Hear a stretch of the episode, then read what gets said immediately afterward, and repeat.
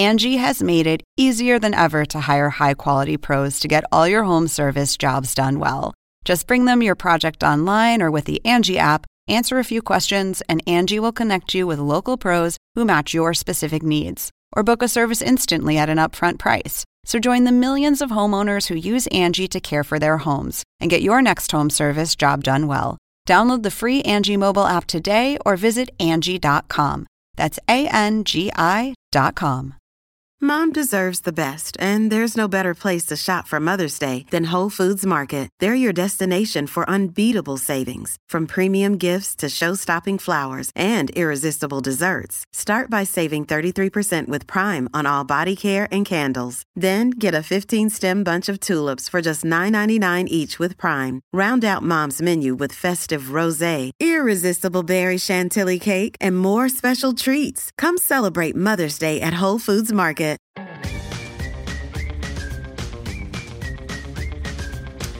Hello, everyone, and welcome to Adam Ruins Everything, the podcast. I am your host, Adam Conover. I'm also the host of Adam Ruins Everything on truTV, which airs Tuesday nights at 10 p.m. And don't forget that you can find clips and full episodes at trutv.com slash Adam Ruins Everything or the Watch truTV app. Uh, you can see the TV show there, and this is the podcast version of that TV show. Now, we've been doing this show for a while, so you probably know what it is if you've heard it before. If you haven't, real quickly on the TV show, we have incredible expert guests from around the world of activism and science and journalism and authors and cool people like that. On the TV show, we only talk to them for like 90 seconds. Here, I come and we talk to them for 45 minutes, perhaps even an hour, once even 90 minutes. And everyone agreed that that was too long, but the conversation was really interesting and you know maybe we'll have to cut it down you never know but we talk to them in a longer format because every time i talk to them on set and every time i meet them i found myself overfilling overflowing overfilling overfilling and overflowing with questions and ideas and thoughts and, and i just wanted to talk, to talk to them more and that's where the idea for this podcast came from. And that's what we're going to do today. So who are we talking today? Well if you saw the housing episode of Adam Ruins Everything, which by the way was our mid-season hiatus, we're taking about a month off, and we'll be back with new episodes in November. Uh, but if you saw the housing episode of Adam Ruins Everything, you probably remember the segment we did on homelessness and the best way to address that problem. And in that segment, we talked to two incredible people, Rudy Salinas and Dorothy Edwards, and that's who's on the show today. Rudy is the program director for Housing Works LA, which provides equal and fair access to housing and human services for people with limited income. And we are so lucky to be talking to Dorothy as well, who was homeless herself for 15 years and now works as a homeless advocate at Housing Works LA with Rudy. Dorothy and Rudy are two of my favorite people we've ever had on the show. Their stories and their work is incredible. Uh, they are such warm hearted, open people who care so much about the work that they're doing, and the work that they're doing is so important. And it's the kind of topic that almost everybody, you know, uh, often we do sh- topics on our show that try to build empathy in the viewer, right? We're trying to make you maybe feel a little bit of empathy or relate to a person that you haven't before or, see the world through someone else's eyes. I think the issue of homelessness, I think all of us feel empathetic towards that. I think that's an issue that for everyone, you know, eh, almost everyone struggles with homelessness in their community. Everyone wants to know how to solve it, and everyone is frustrated that we aren't making better progress. Um, and so the incredible thing about Dorothy and Rudy's work is that it actually is a little bit of a light in the tunnel of how we can make a dent in this chronic problem. I'm really looking forward to talking to them. Let's just get right to the interview. Here we go. Well, I'm here with Dorothy Edwards and Rudy Salinas from Housing Works LA. Thank you guys so much for being here. Thanks for having us. Hi, Adam. you guys were on the housing episode, and, and I think um, that segment we were just saying before we started the, the tape rolling. I think was one of my favorites this season because I think that it's uh, it's such an int- homelessness seems like such, a, such, an intractable issue to us, and, and one that we're like faced with every day. But we we we all feel we all want to help, and we all feel helpless about. Right. Um, and it was really wonderful to you know hear from you guys like personally about uh, you know just like put that personal face on it. No thank you. We do appreciate the fact that you actually highlighted it in your show and feel it's very important. We're, we are in this field of work because we consider this to be possibly the most serious problem that the city's facing. Really? La specifically? Correct. Yeah but is is la's homeless problem uh, atypical of other cities? I think it's always been largest in the country. Yeah. For as long as I've been doing this kind of work, I've often been told that we have the largest homeless population anywhere in the United States. Really? Yes, and I think obviously there's a series of factors that causes that problem to be the size or the way it is here in Los Angeles. I think if uh, listeners who live in the Los Angeles area look around on their way to work or as they drive in recent years, they'll see that the problem has become more visible than it has Yeah. in the past. Um, but it, it also struck me as uh, LA when I moved here from New York as being much more um, intense in that in New York there's sort of you know there's a lot of shelters and, and I think homeless out in the outer boroughs and then there's a few people on the street it's sort of in every neighborhood but in LA it's more these sort of colonies or or uh, Encampments. encampments thank you that's the Yeah. better word of you know and so you get the sense of oh it's a much more endemic it's more striking to, to witness it, it fades into the background less It's true. It, an old supervisor of mine used to often say that because we're a city driven by the vehicle, the problem is often out of sight and out of mind. yeah Typically, the only time a commuter ever saw a homeless person was when he was about to get on the freeway or he or she was about to exit a freeway. I think uh, the size of the problem has been quite huge in the past. And we've now, as a community, as a collaborative, through the leadership of the Los Angeles Homeless Services Authority, have been able to count uh, the population. We do so every year now. Mm-hmm. And those numbers have indicated a spike, if you will, in recent years. But I think it's important to note something you just said, which is that these are populations that are made up of individuals who are resilient, who mm-hmm. try to find a way to survive, who create their own communities in encampments and in places that are often, you know, just completely overlooked or sometimes just noticed when you're driving by a freeway. Right. And so, w- would you guys just uh, uh, before we get back into the broader discussion of the of the problem, just describe uh, uh, Rudy and then Dorothy a little bit about like what you what you do, what your day to day kind of is? Sure. I could start by introducing myself. My name is Rudy Salinas, and I am with Housing Works. I represent an agency that's made up of about 30 staff that are solely focused on the goal of housing chronically homeless individuals. We have uh, housed hundreds of individuals throughout the county of Los Angeles. And when I say housed, I mean quite literally taking individuals that we encounter that are living in places not meant for human habitation, uh, helping them get their essentials in place, helping them get income through whatever benefits they're eligible for, and literally negotiate with landlords or property managers in order to house them. Mm-hmm. And then the work begins. We ensure that they remain housed. We remain present for as long as it takes. Our motto, whatever it takes, as long as it takes, Wow. is Right. basically the reason why we're able to do what we do with the hundreds of people that we've housed thus far. the problem is homelessness, and you are working to put those folks in homes and to solve that problem directly. Correct. Our the main purpose of our agency is to create community for people in their own housing that they can flourish in, and for us to be part of their lives so that we can ensure that we serve as nets, if you will, to catch them should they fall again. Because taking a person who's been on the streets for you know dozens of years and expecting them to suddenly understand what rent looks like and how Right. to turn the lights off is something quite difficult Right. and Yeah. daunting. And then Dorothy, you, you're uh, uh, I think you're described as a homeless advocate. Is that correct? Yes. And and so, how, what, what do you do in that capacity? I, first, I'm going to say my name is Dorothy Edwards, and I work with Housing Works as Sure. a peer case manager. And I also um, am working at a building uh, from chronically homeless folks uh, that we supply we supply supportive services to them, and I do enrichment services coordinator. And but Rudy, he housed me.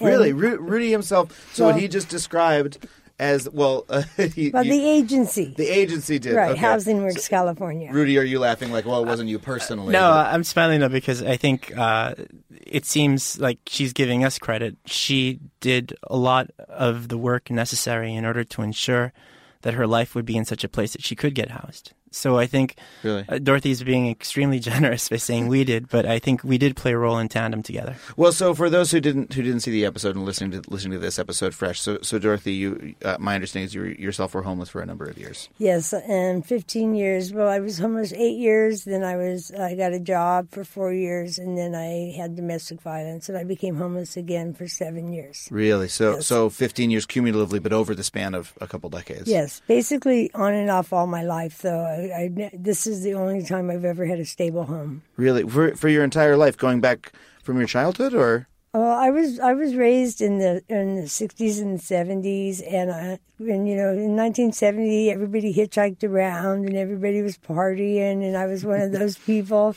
and I was in trouble at school because the people I was running with it wasn't the people I was running with, it was me. That's Yeah. just how I chose to live. Right.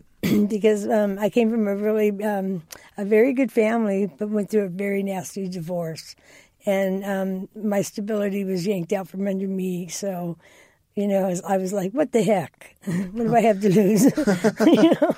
So it was a decision I made, but I always wanted to have a home, but I never had the education to have a job to be able to support myself by myself. I was very codependent on um, men, and they were abusive. Um, you know, when you pick men like that, you have a pattern, Yeah. and a lot of us do it, and and I did it, and so I I finally became homeless, and the last time um, was the end. I was just I had it, and I was out there for a long time. And It's a very desperate world out there. Yeah.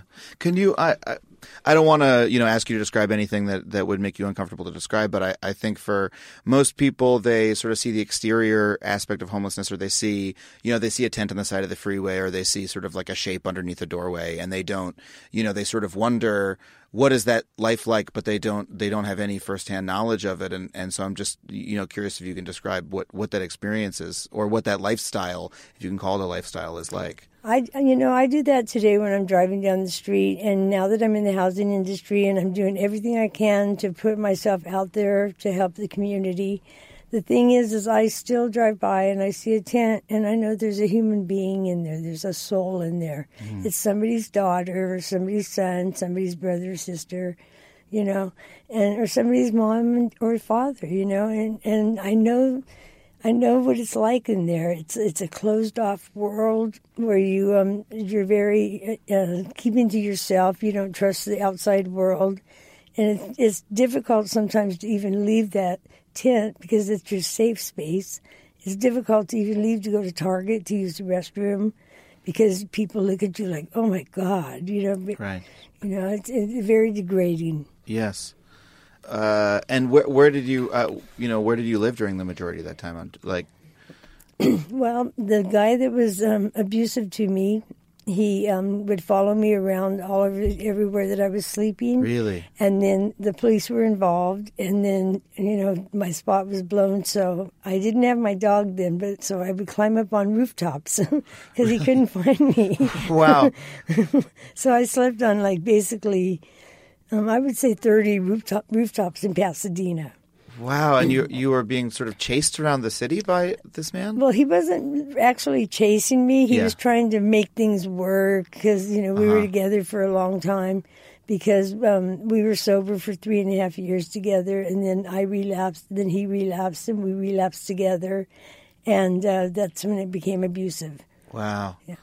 And then uh, how did you then transition to the place in your life where you are now? Well, it was not by any of my doing in, in the beginning. Well, actually, you guys are having an argument then because Rudy just gave Dorothy all the credit, and then she said, Well, I, well, what I'm saying is, in the beginning, it was not by my doing, but it was when Housing Works stepped in, and um, they were doing the 2011 homeless count, and they were doing. Uh, there was a, a program going across the country called 100,000 Homes America, and they I qualified, and I was uh, one out of 20 most vulnerable, most likely to die on the streets in a year. Really? When they found me, yes. I think it's it's important to note that um, to give some historical perspective that over the last five to eight years, communities finally decided that they were fed up with the issue and took a very unique approach that was introduced by efforts that were led in New York. And that's a very simple concept. For about a week, uh, an army of volunteers and people employed in the homeless industry, if you will, would go out for a whole week at night between midnight and let's say four in the morning and actually meet, interview, and count as many homeless people as they possibly could in each community. Mm-hmm. If you happen to be one of those people they encountered, they would ask if you could have they could have five minutes of their time to interview you, and they would conduct a very simple forty question, you know, forty question questionnaire, basically allowing them to ask questions that would help determine vulnerability. At the conclusion of these efforts, a list was created that allowed each city to look at its entire homeless population, but more specifically, at which portion of it is considered vulnerable. When I say vulnerable, this is going to sound quite crude, but these are folks that if you left them unattended for a year longer, could possibly die mm-hmm. due to mental health conditions, due to physical health conditions, and due to the lifestyle that they are presently living in. It was during one of these efforts in Pasadena that we met Dorothy and we were introduced to a person who was considered extremely vulnerable and living on the streets of a community that was willing to do something finally to address the issue. The priority would be to those folks deemed vulnerable to get them connected to housing. The city actually went through the trouble of acquiring subsidies in order to dedicate those subsidies to those individuals deemed most vulnerable so that an agency like ours could work in tandem with the city and with the individual in order to begin a plan to get this person as quickly as possible into housing. Got it. So the uh, and it was part of this this sort of new philosophy of of housing being the first priority in order to uh, solve those problems. Correct, correct. And I should say that the effort isn't unique to just the city of Pasadena. Uh, it started in Skid Row many years ago with. Uh, Which is an area sort of in downtown LA. Correct. Right? It's a very densely populated area that has a very significant homeless population and historically has had for many, many years. Yeah, to the extent that's the neighborhood designation is Skid Row. Correct. Yeah. It's the name that's given. Uh, it's, I want to say, a 16 square block area that has upwards of 2,500 people sleeping unsheltered on the streets. Wow. And I think, like I said, the first time this occurred in Los Angeles, it happened there in Skid Row. However, the effort was quickly copied in other communities such as West Hollywood, Santa Monica, Long Beach, Pasadena, and eventually led us to Dorothy, allowed us to meet Dorothy. And I think I can say, Dorothy, I don't know if this is accurate or not, that a group of strangers suddenly approaching you, offering you services, may have seemed a little bit intimidating. Right. What What was that like if you're if you're on the street and that happens? Well, it was crazy. I was um, I was uh, fortunate enough to be walking by a Goodwill that night, and I happened. That was before I had my camp, and I happened to see a couch donation, and it was turned um, facing in the wall, and I thought, oh my God, that's where I'm sleeping tonight. so, that was a, that was like a, a wonderful sight. Like you were oh, excited God. to see it. It, it oh, you know, you, when you're sleeping on the concrete, your whole body aches. It just it just pulls your energy from you, and and like yeah. your hips, and just it's very very hard. Um, sure. And I, it, all I could see is just comfort. And so at four o'clock in the morning, I had these headlights pull up, and I think it's somebody going to donate something, and I, I'm hoping they're not going to see me. But then they're going, Gunner, they're calling my dog. And I'm going, who is this? And then all these people got out and came towards me, and I was like scared to death. Wait, how did they know the name of your dog? because somebody from another camp said, go go find Dorothy. Ah. She has a dog. She's over at Goodwill because they saw me there. and so, um, so they did the the VI SPDAT and the, the survey. That, that's yeah. the that's the vulnerability vulnerability survey? index, correct? Yeah. Mm-hmm. And um, so, and what what are those questions? I'm just curious. So, so they range. I think they start from you got to just first set the, the location, get a sense of this in your mind that you're a volunteer and you're walking up to a homeless person and you're about to ask them some very serious questions about their health. Right. So I think it has to start from a place of trust where hopefully you're with somebody who actually does this kind of work for a living, such as a street outreach worker, or perhaps in the presence of a volunteer who happens to know the folks within a certain encampment or community. But the questions are really strong. The questions, you know, ask, uh, have you had a drink today? When was the last time you saw a psychiatrist? Have you seen a psychiatrist? Have mm. you ever been forced to a hospital against your will? You know, the, the questions are trying to establish some sense of the person's vulnerability based on their ability to be able to tell you this. Mm-hmm. You must take into account that it's been estimated that 30% of the population living on the streets of Los Angeles suffers chronic uh, mental illness. I'm sure. Yeah. So I think there are, from time to time, occasions where you may want to have the best intentions to conduct this interview, but the person lacks the ability or the wherewithal to actually be able to answer the questions in a cohesive way. Right.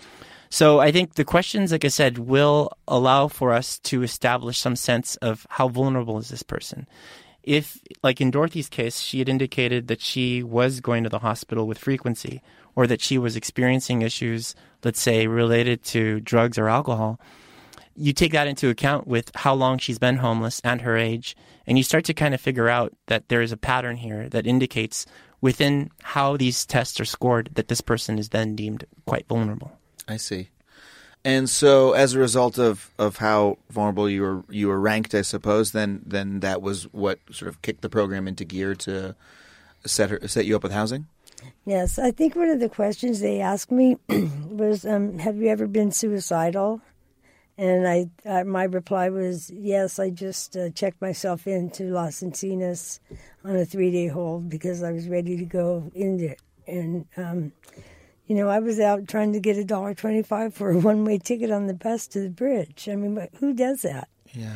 You know, that's that's what I mean about the desperation and I'm so glad it didn't happen. It's like, I think I, we all are. I look at my life today, and my life is so amazing, and and I owe it all to Housing First, because um, Housing First they they give you the stability to move on from, to um, to you have good steady footing, so you can go to school and you can get a job and you can just uh, uh, go into treatment, and and I had all those um, things done. I did all of that. Really? And, and my life's so amazing now. So, so let me ask, because you said that you were you were on the street for, for eight years or so, mm-hmm. and then you got a job for a number of years, and then you ended up on the street again. And so, what is it about the housing first model, about being housed in the way that you know these programs do, that enabled that change to take place? That that that made it difficult before. You know what because it sounds like you were it sounds like you were trying before that that uh, that that period you did have a period of stability, but then things didn't hold together. Or yeah, I was really trying, and um, and I was dealing with um, a really severe. Um,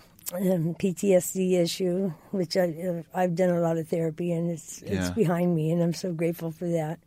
Um, it, you know, when uh, when Housing Works came to me, they told me they said, um, we don't expect you to quit using drugs, uh, but we do we do want to introduce you to a harm reduction technique, which mm-hmm. is like we like to monitor. But you know, you don't have to use that much, and slowly.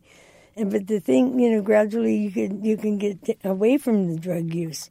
But what they told me, and they met me where I was at, and that was so important. And the trust is number one, and the relationship that they built with me, it made me feel like I could I can count on them, and but you know they loved me until I could love myself. Wow. And and whatever it takes for as long as it takes, and um, but my case manager, Mr. Sean Morrissey, he told me he said, you know, Dorothy, he goes, uh, we don't expect you to quit using drugs or drinking, but our hopes for you are that once you become stable, that you make better decisions for yourself. Mm-hmm.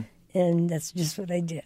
wow, and and so that sounds like the, there's a lot of casework being being done as well, but the but that the the housing itself is sort of the critical piece of the puzzle, or? Right, it's housing that should be available to a person like Dorothy without the expectation that she needs to show merit or pee in a mm. cup in order to pass a drug test or you know prove herself worthy by you know following a curfew or doing chores I say that because I think uh, to give a sense of the history of how homeless folks have been served in the past. Please. There was a continuum in place that relied quite heavily on emergency homeless shelters to provide immediate locations for folks to sleep in at night.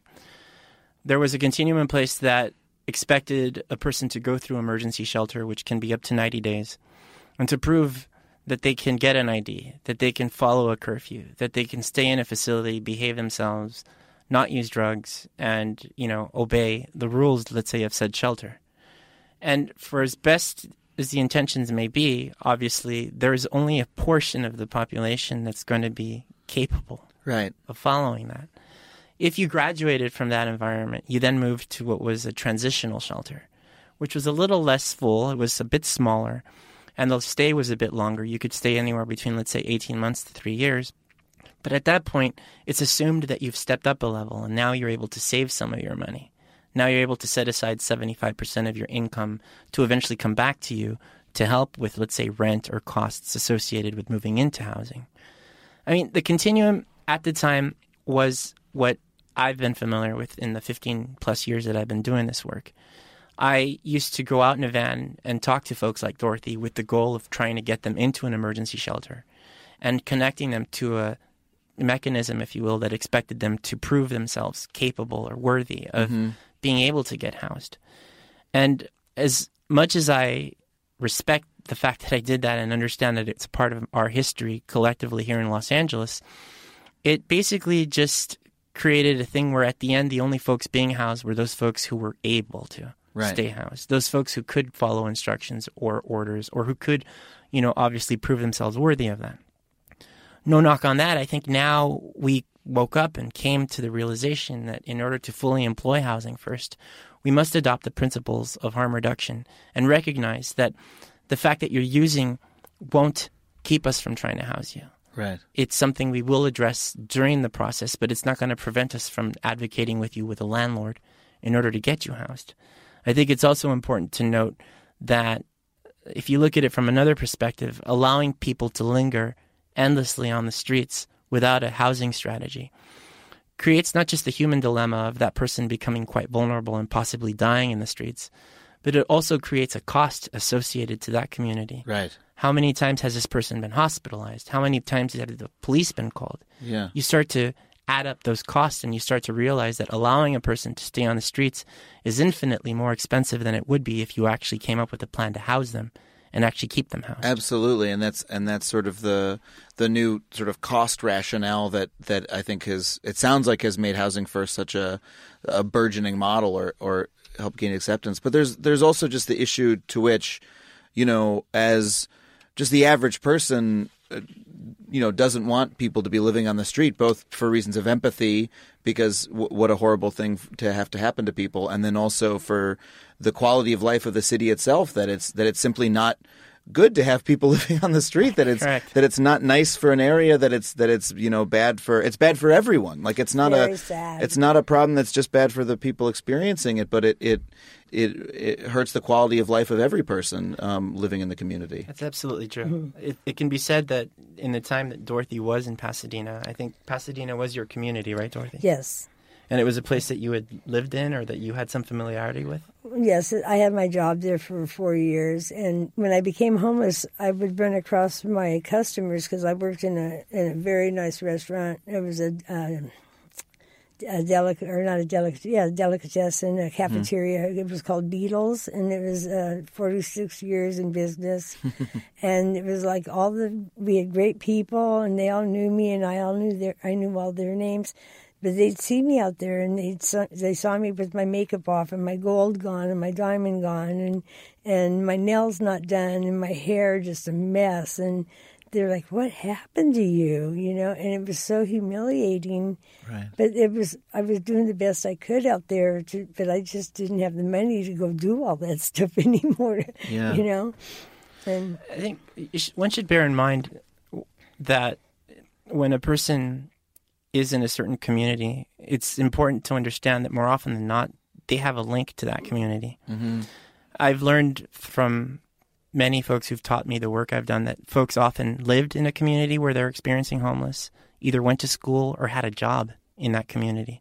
And I sometimes like to reflect on my own life that if tomorrow I lost my home and I didn't have anywhere to sleep, why would I move to a place foreign to me or unknown? Right. I would tend to stay in an area where I know I may have some friends that may let me may let me sleep on a couch one night or who might be able to give me a meal.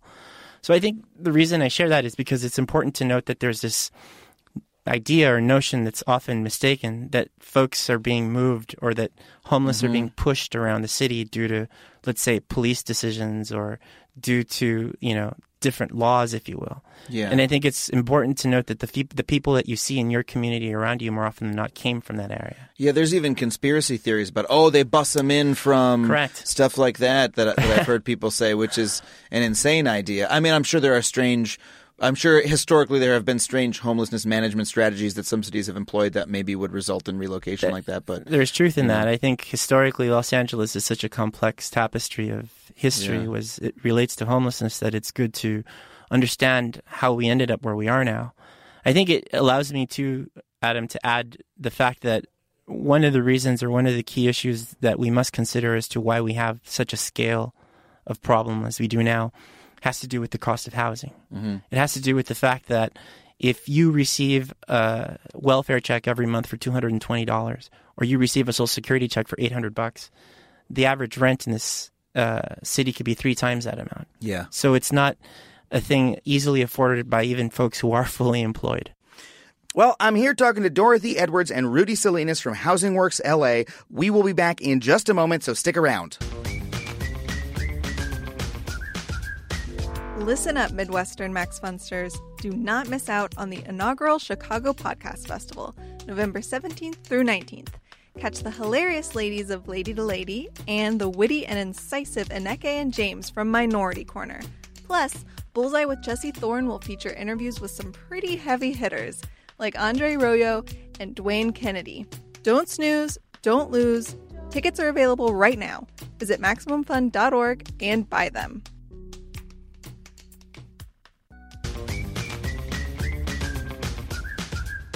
I'm here talking to Housing Works Program Director Rudy Salinas and housing advocate Dorothy Edwards, who both appeared on the housing episode of Adam Ruins Everything, talking about homelessness.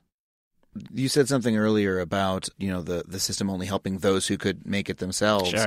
And what strikes me the most about what's wrong about that way of thinking is that it seems like look we all know that it's hard to get along in our society that it's not a society that takes care of you that that you have to struggle in and there are going to be folks that can't you know that for one reason or other of, of situation or because of who they are the situation they were in can't make that struggle they can't make rent and so they end up on the street and of those people there are going to be some people who you know, uh, can't, you know, dig themselves out of it. Um, because that's the society we set up. It's sort of adversarial. It's one that you have to sort of fight to, to stay alive in. And so if we want to, you know, uh, I don't know, it's just, it's just odd. It's sort of where, where it runs into, the we you know there's this idea of America as being very competitive and you're as successful as you can be and as a meritocracy and stuff like that.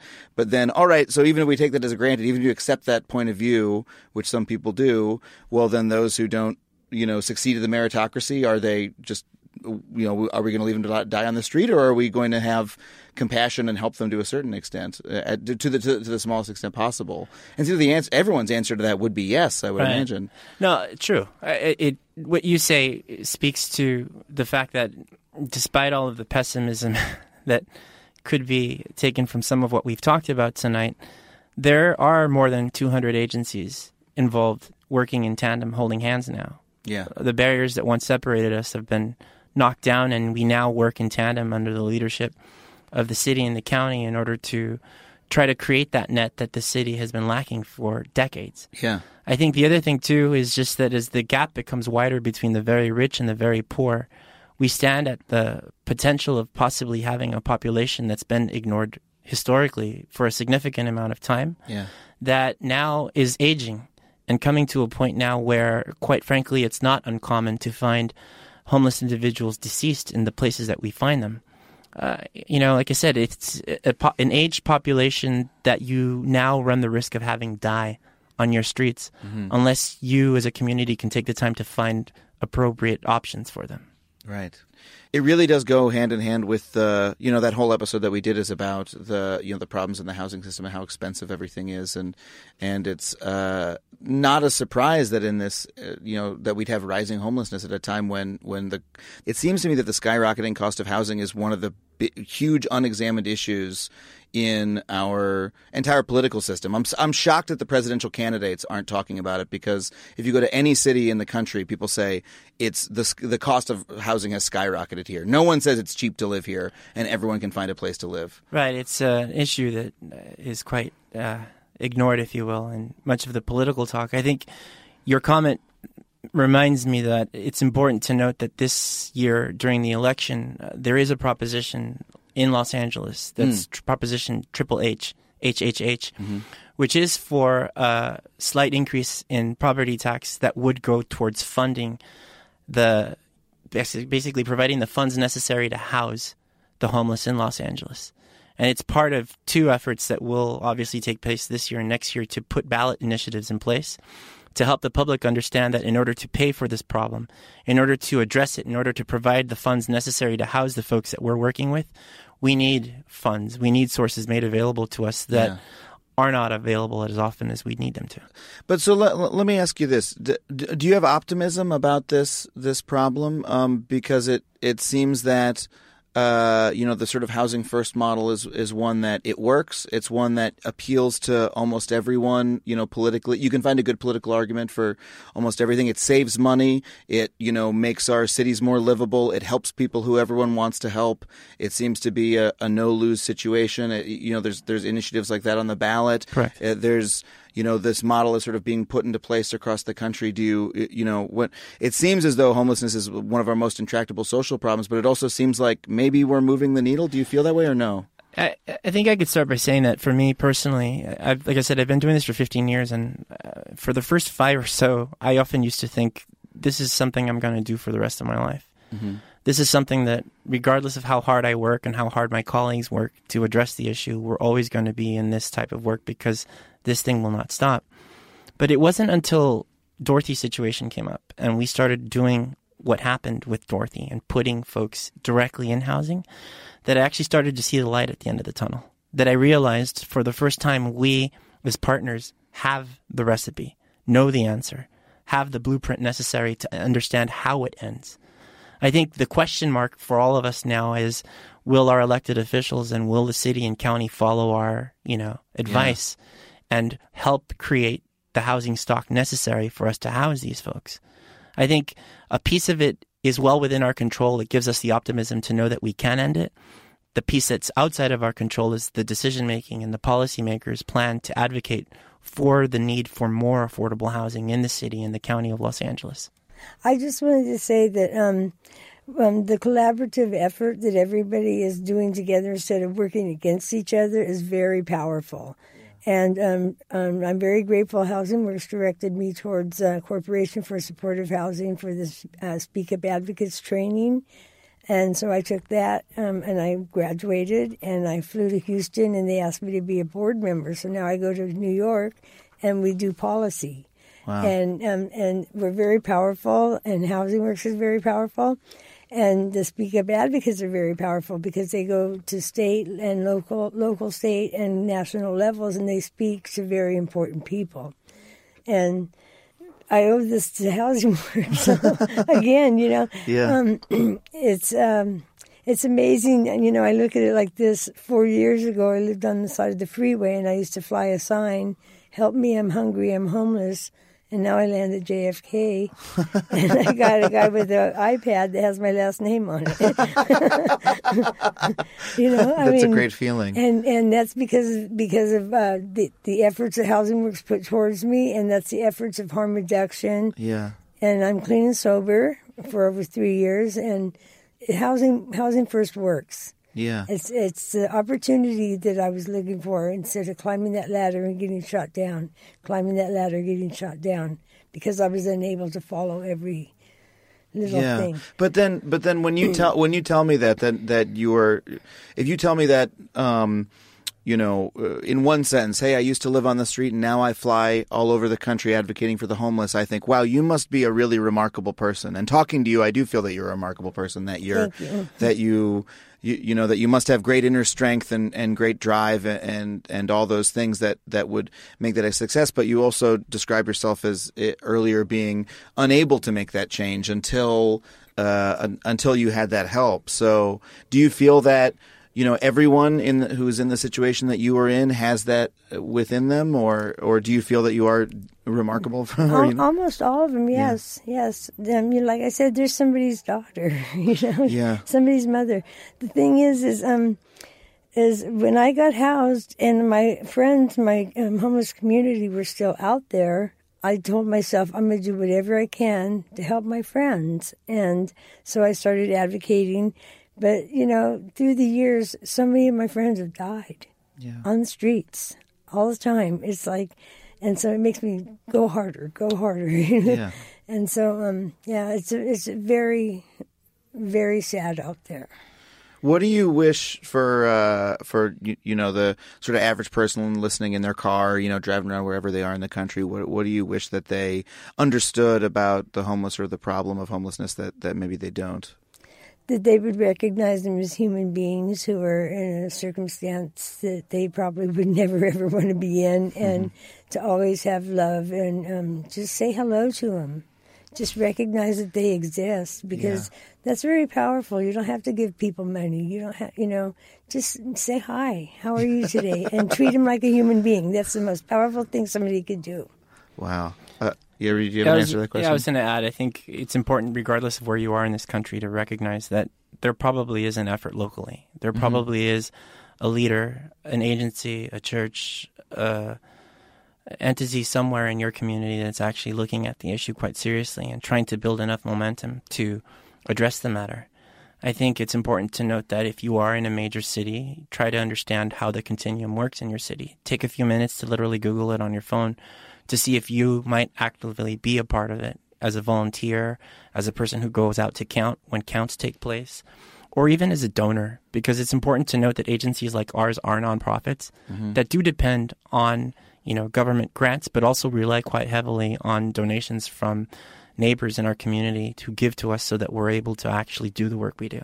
Is there? Let, let me just ask uh, before we finish, because you described that there is sort of an old-fashioned way of doing it that that's you know with the continuum and the and the testing and, and et cetera, and then there's the approach that you take now. Is there a way for people? You know, someone lives in not in Los Angeles, in Tulsa, and they want to know, you know, hey, which which organization you know can I find is is doing it in in this way? Is there a Sure, sure. I think uh, I think it's if you're in somewhere in the Midwest or somewhere in this country that's far from Los Angeles, uh, do take the time to just maybe go on Google and look at the National Alliance to End Homelessness.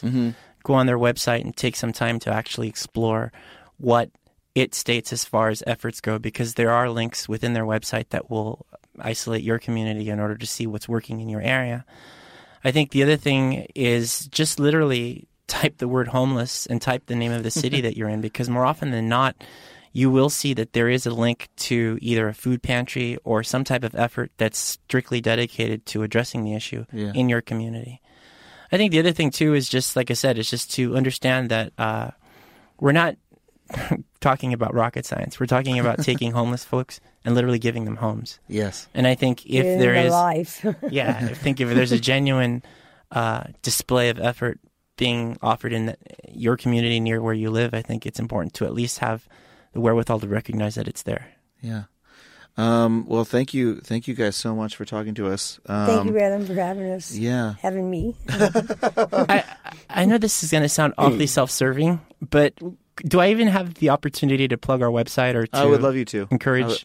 I would, love you to. Yeah, just encouraging listeners to take the time to go to HousingWorks website, which is www.housingworksca.org. Yeah. in order to see the work we do. And if you even consider donating to us, we could use the money for built for move-in kits for folks that were moving into housing that could make use of linens, pillows, or very simple things that we take for granted. Got it. Adam, thank you for this. Oh, thank you guys so much. It's it's so wonderful to.